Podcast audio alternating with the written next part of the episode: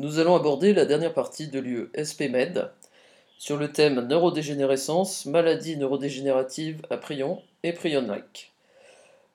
Ce, cette dernière partie se constitue de trois podcasts. Donc le premier concerne un certain nombre de données générales.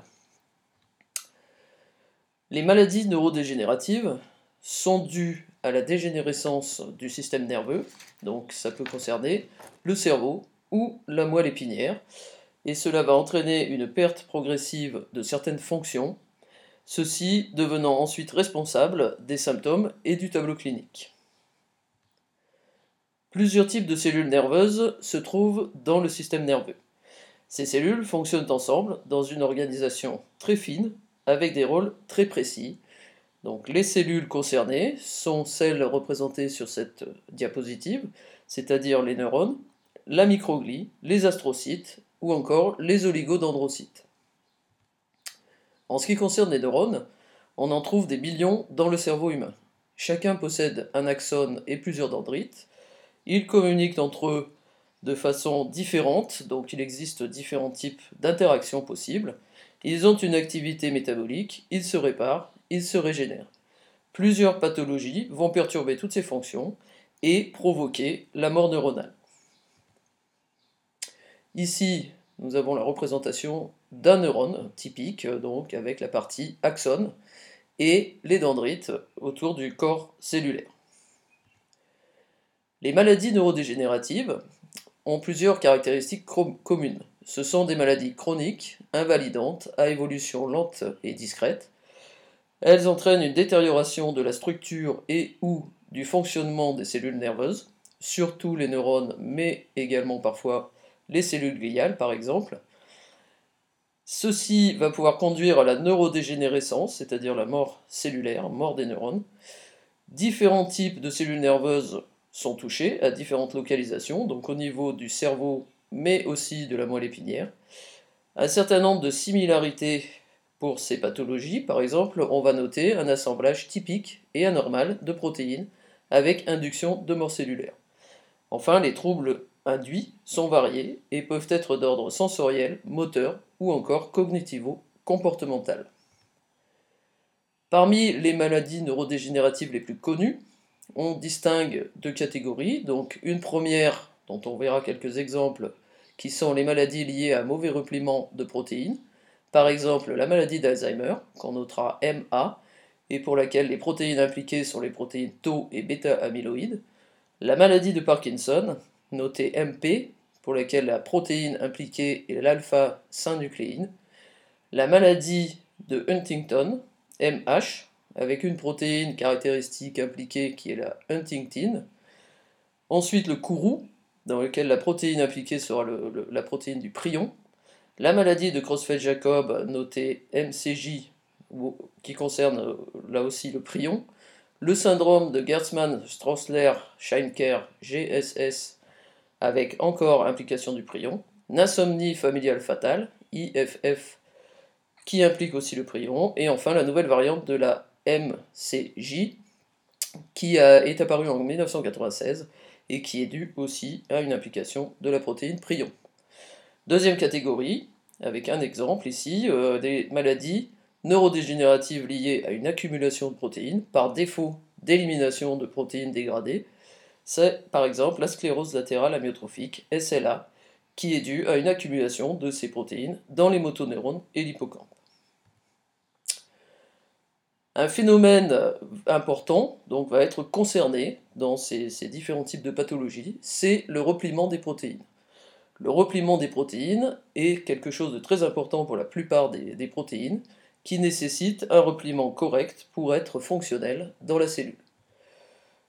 Ce repliement fait intervenir un ensemble d'acteurs qu'on va englober sous le, le système de contrôle qualité des protéines, qu'on abrégera par C Q P, et ce système va comprendre des protéines chaperons, donc euh, un ensemble de protéines destinées à conduire le repliement, donc euh, correct, et également des systèmes de dégradation pour les protéines non correctement repliées, donc euh, un certain nombre de protéases, dont le système protéasome ubiquitin.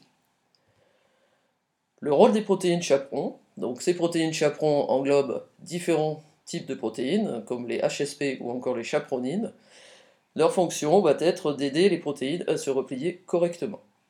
Elle va être aussi de déplier les protéines mal repliées avant leur dégradation par le protéasome, ou encore de protéger les protéines contre les interactions pouvant perturber leur repliement.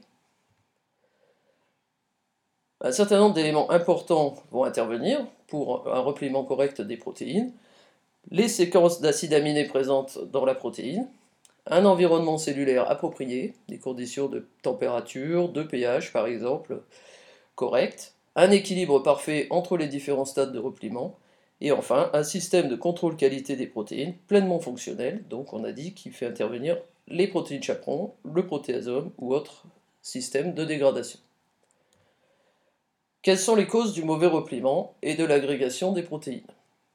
Comment peuvent se former des agrégats protéiques?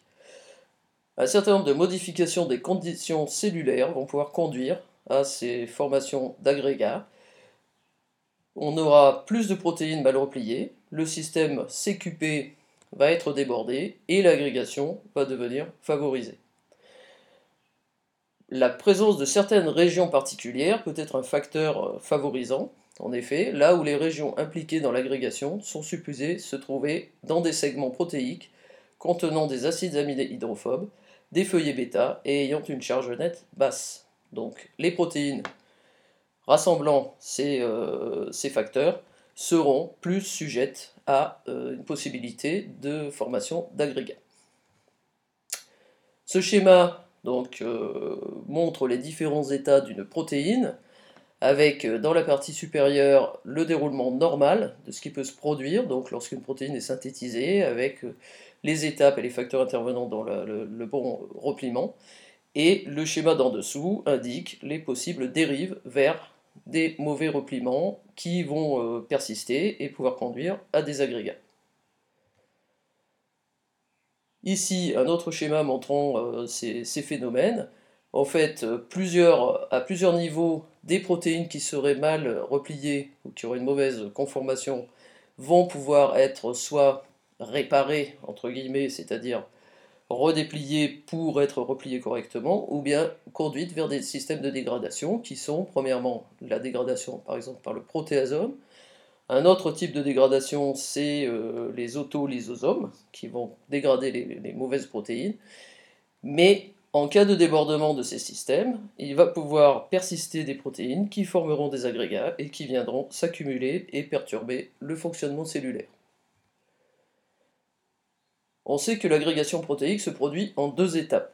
Premièrement, la nucléation, c'est-à-dire des protéines qui s'attachent peu à peu de façon réversible dans un premier temps à un petit noyau croissant. Et deuxièmement, deuxième étape, les protéines vont s'attacher de façon irréversible cette fois-ci au noyau qui va devenir un agrégat de plus en plus gros.